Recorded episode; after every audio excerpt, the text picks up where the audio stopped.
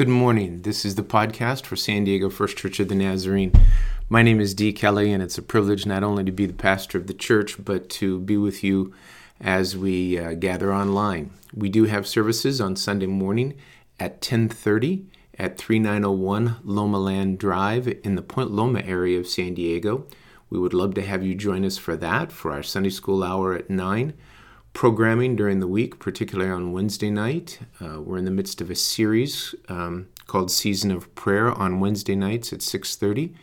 We would love to have you join us for any of these things, but if uh, you prefer uh, to continue online, we certainly um, are grateful for your attendance in this as well. Um, we are probably making a bit of a shift in our online presentation. We are attempting to record the entire uh, sermon and music on Sunday mornings and let that be part of the podcast. That transition may happen this week, but I just wanted to forewarn you that that may be the case uh, coming up next week. So um, I would like us to transition now into the message for this morning, our reflection on Psalm 27. And I would love to open with a word of prayer. Lord, I pray that you would guide us through this passage. May it teach us how to move along in our spiritual journey when we face the things we face, wrestle with the circumstances of life, and long for your presence. So be with us as we dig deeper into this passage that we might learn and grow and find ourselves in communion with you in spite of whatever circumstances we face.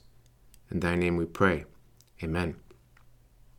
As I said, the passage is Psalm 27, and so I'd love to read the psalm for us this morning. Beginning with verse 1 The Lord is my light and my salvation. Whom shall I fear? The Lord is the stronghold of my life. Of whom shall I be afraid? When evil men advance against me to devour my flesh, when my enemies and my foes attack me, they will stumble and fall. Though an army besiege me, my heart will not fear. Though war break out against me, even then will I be confident. One thing I ask of the Lord, this is what I seek, that I may dwell in the house of the Lord all the days of my life, to gaze upon the beauty of the Lord, and to seek the Lord in the temple. For in the day of trouble, the Lord will keep me safe in his dwelling. The Lord will hide me in the shelter of the tabernacle and set me high upon a rock. Then my head will be exalted above the enemies who surround me. And in the tabernacle will I sacrifice with shouts of joy. I will sing and make music to the Lord. Hear my voice when I cry, O Lord. Be merciful to me and answer me. My heart says of you, Seek your face. Your face, Lord, I will seek. Do not hide your face from me. Do not turn your servant away in anger. You have been my helper. Do not reject me or forsake me, O God my Savior. Though my father and mother forsake me, the Lord will receive me. Teach me your way, O Lord. Lead me in a straight path because of my oppressors.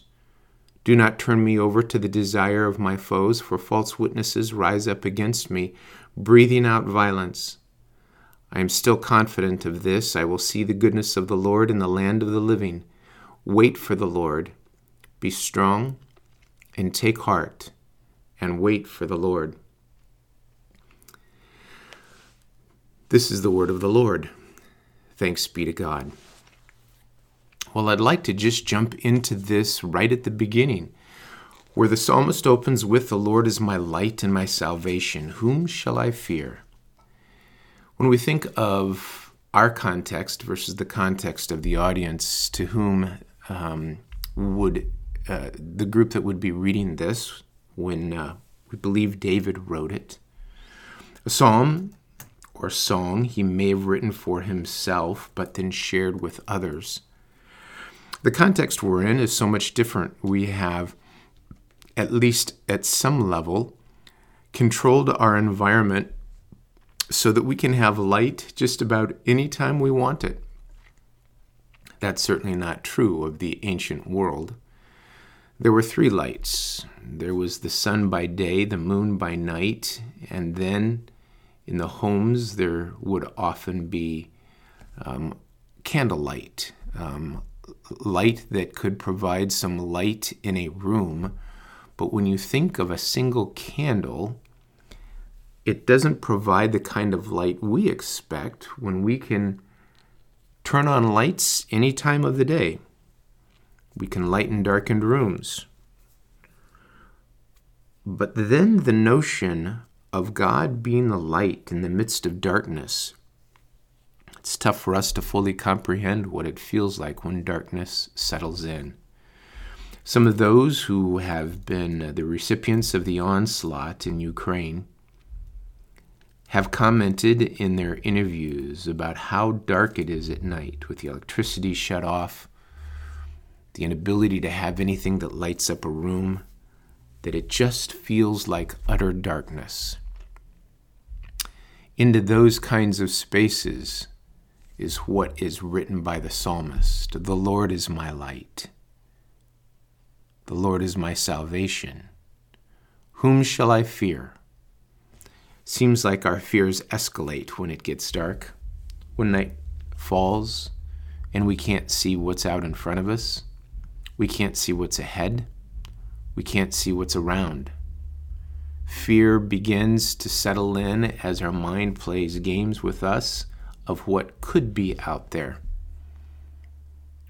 But in the midst of this, we are assured that the Lord is our light.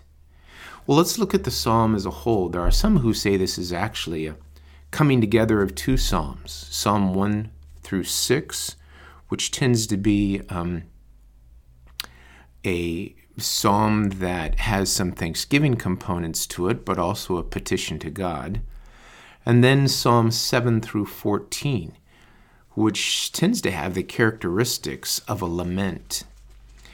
And so, this psalm, put together possibly from two different songs, really is a song of lament. We don't talk about that very often. We don't spend much time um, in lament or understanding the nature of lament. There are so many psalms that are of this nature and they c- contain particular components to them, components we'll get to in just a moment. But we need to keep in mind that there is always a story writer behind the song. And in this case, we believe that the psalm was written by David, and out of David's experience comes these cries. And when you listen to the cries, you realize that David lived a life of peril. He was pursued by um, many different entities. Early on, he was pursued by Saul, Saul believing that David was a threat to his uh, kingship. And in fact, he was. Um, but David didn't have any um, intent uh, to create such uh, animosity between the two of them. Saul just created in his mind so many different fears and came after David and sought to kill him. After David became the king, there were other kingdoms that sought to overthrow David. His life was often in peril, and so when we listen to the things that David says in the midst of peril, we realize that there are some unusual components. There are moments of praise. In the midst of fear, there's hope. In the midst of, at times, in some of the Psalms, sadness, there's a sense of gratitude. These mixtures are part of what divine, define us as being human. They are part of what um, we come to realize is, is the human condition and the human joy that we often hold on to very different um, emotional pieces. And to acknowledge that is just to simply acknowledge our humanity. We're not a walking contradiction. We are human we can have both peril and praise, uncertainty or fear and hope, great sadness and gratitude. Well, I mentioned that this is a psalm of lament. There are some who try and identify the typical components of a lament, and we find them in this particular psalm. There are five that are often referenced.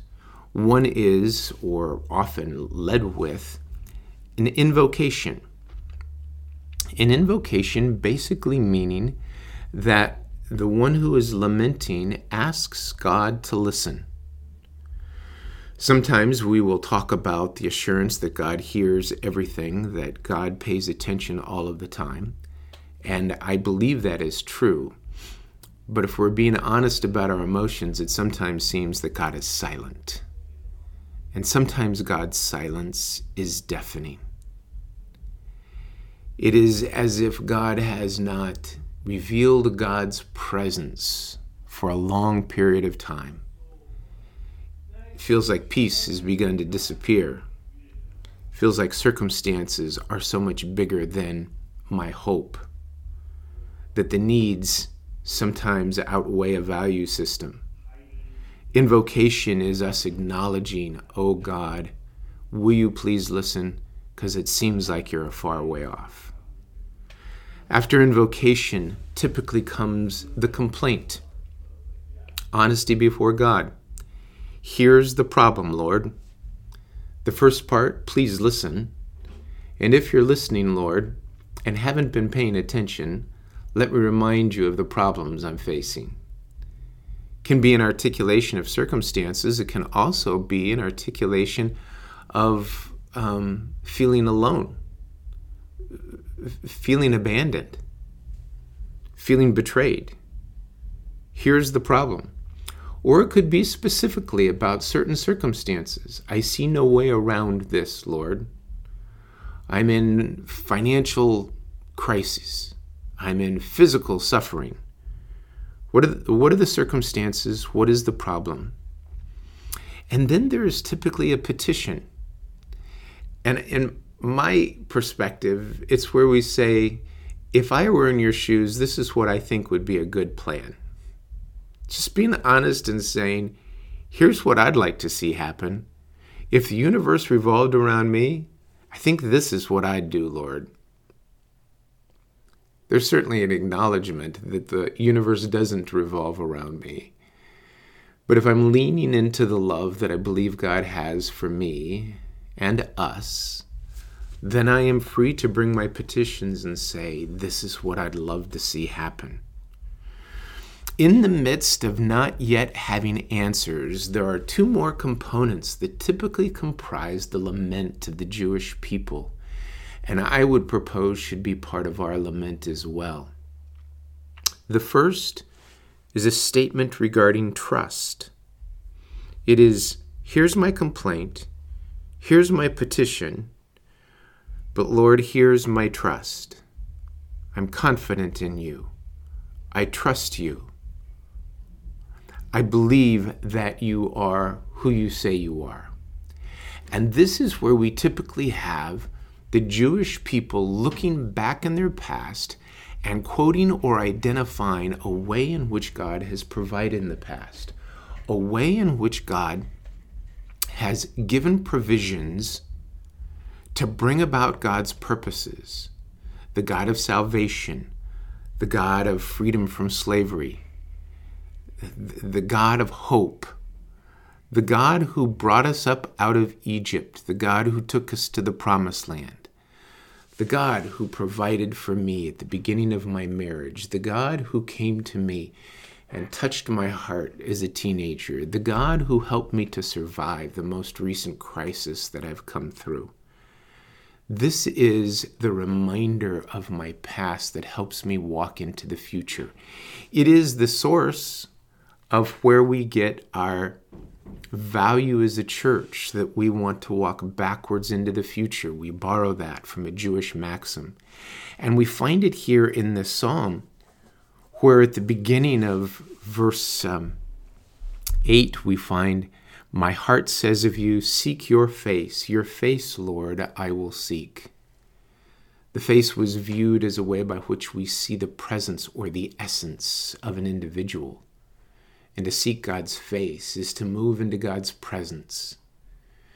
And when we looked at Psalm 16 at the very end, where it talks about the pathway of life, where I find joy in your presence and eternal pleasures at your right hand, this notion of walking a pathway while walking facing God's face is the imagery of walking backwards into our future. It is the face of God we seek. And when we do that, we are reminded of what God has done in the past. And in so doing, it gives us hope for the future. Now, we hold these things together the difficulties and the trust. And sometimes it just feels like we're slogging through the mess. The journeys become hard. The difficult times that, again, the people of Ukraine face as they are working hard to defend their land, their place of belonging and being. And as the days and weeks pass, it just feels like they're slogging through the morass and nothing's coming to pass. Sure, some small victories, but then often followed by some difficult times. I don't hear them use the word defeat, but certainly setbacks in a much smaller scale. It reminds me of a trip that I've referenced in the past. I took off a day after VBS a number of years ago and flew up to Portland, got a rental car, crossed over into Washington, met up with some friends, and before the sun rose, we headed out to do some hiking and climbing. We started right as the sun was rising and went through these beautiful pine forests. And eventually, as we continued the climb and the hike, we started to get past the tree line. It was overcast, wasn't a bright, sunny day. And as we got past the tree line and kept climbing, it felt like we were walking into the clouds. The clouds that seemed much higher seemed to settle lower as we climbed higher. And then, in a moment, that was shocking. We actually came through the clouds on the other side, and you could see off in the distance other snow capped peaks. Beautiful peaks off in the distance, probably five around me that I saw, snow capped, with the sun shining down on all of them because we were above the cloud line now. But this last one fourth to one third of the hike, was the most difficult of all. This was the hike up Mount St. Helens, and years before, some of you may remember, this mountain exploded or this volcano exploded and blew out the side of the mountain. We were hiking up the rim side that took us a little higher. I could see where we were headed, but we had suddenly entered into this huge, large swath of lava gravel now, I've been on hard lava before that forms into solid uh, rocks that you can get good footing on. And I've seen some of the ash that comes out of volcanic explosions. This was neither. There wasn't an ashiness to it, and there wasn't a hardness to it. These were like small lava pebbles. Maybe a combination of lava and rock, I'm not sure but it was trying like trying to climb a, a mound of loose gravel and if you've ever tried to do that it's hard to get your footing it, it was a hard hard difficult climb exhausting not just physically having to climb kind of sideways so your feet could get more traction so they didn't dig in so much and slip side down but gave you the the length of your foot to try and get some traction as you went up sideways. But very often you'd take a step and the gravel would just move out from underneath you, and there were times where I slid back further than I had climbed. It was frustrating. You try to go off to the side to try and get more traction, but this gravel was everywhere. Maybe three steps up, two steps back. It was an exhausting slog, as I said, not just physically, but mentally as well. You'd feel like you make a little progress and then lose ground. It didn't seem like the future was going to find you at the top of this gravel pile at the rim of the volcano. Time passed, little progress, just kept working at it. It feels like, in some ways, this is what's being described in this Psalm 27. A psalm that speaks about others advancing against me, enemies and foes attacking me, an army besieging me, war breaking out against me.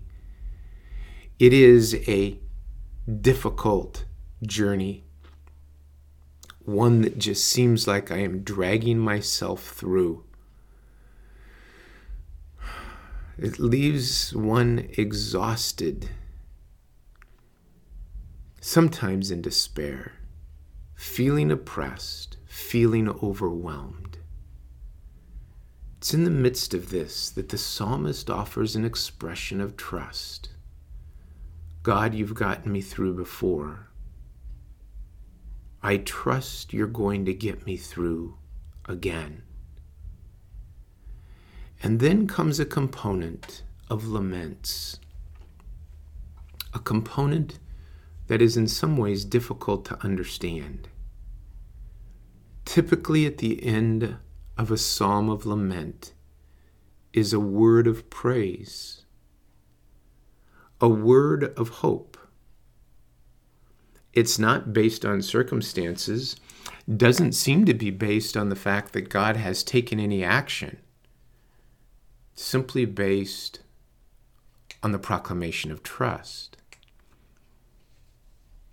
In one part of this psalm, David says, I will sing and make music to the Lord.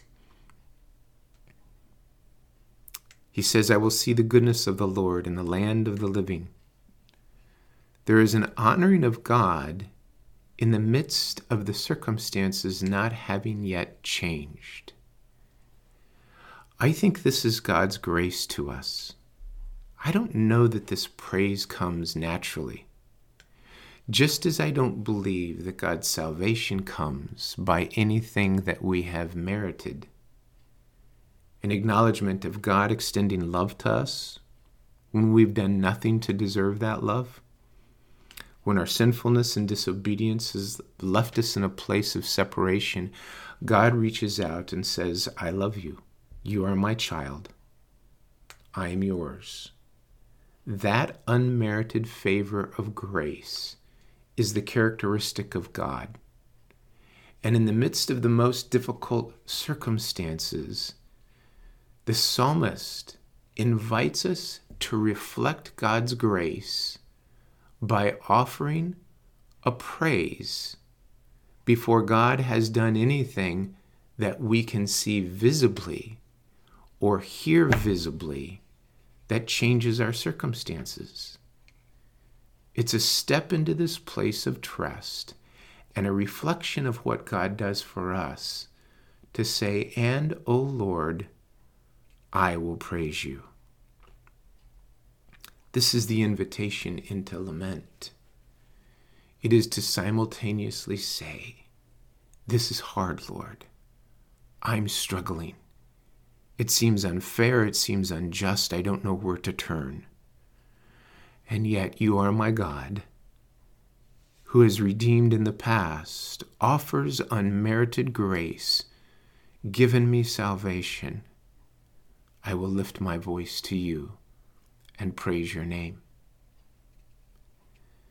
So this morning I invite you into your own lament it may be a lament on behalf of others, on behalf of circumstances of people you love, those who have passed and have left a deep hole of sorrow and pain, those on the other side of the globe for whom you have had their story come into your living room this week from the country of Ukraine. Maybe it's your own circumstances where you ask God, please listen here's what the problem is. And if I were in your shoes, here's how I'd fix it. But Lord, I will trust in you and I will praise you. Let's pray. Lord, we offer up our prayers this morning in lament painful as circumstances are. And as distant as, distant as you sometimes feel, we ask this morning that you hear our heart. Listen to our plea. Be tolerant of our limited eyesight. All we can see right, right now, Lord, are the circumstances in front of us. So we lift them up to you and we tell you here's the problem we're hurting. Our comrades are hurting. Our children are hurting. Our parents are hurting. We don't know what to do because the problems seem bigger than what we can do. If we knew what to do, Lord, we'd do it. If we had the resources, we'd use them. But we're at a place where we are uncertain, longing for help. Into this place, we remember that you have provided in the past, time and again. And we place our trust in you. And Lord, though at moments it seems incongruent, to offer a praise when we are saying, Where are you, Lord? It also seems totally incongruent that you offer grace in the midst of our disobedience. So likewise, we offer our praise and say thank you. Glory be to you, our God, our Creator, our Redeemer. Glory be to you in whatever timing and way you choose to intervene and interact. For you are our God. You are our Creator. You see things we don't see. But Lord, hear our heart, know our plight, and be present with us, we pray. Amen whatever your circumstances or the concerns you have for other people's circumstances. May you, in the midst of your lament, begin to sense God's presence moving into the circumstances of your life and God's peace into the very center of your heart. May we lift one another up this week, pray for those in need care for not only the community of which we are a part, but the global community of which we are a part as well.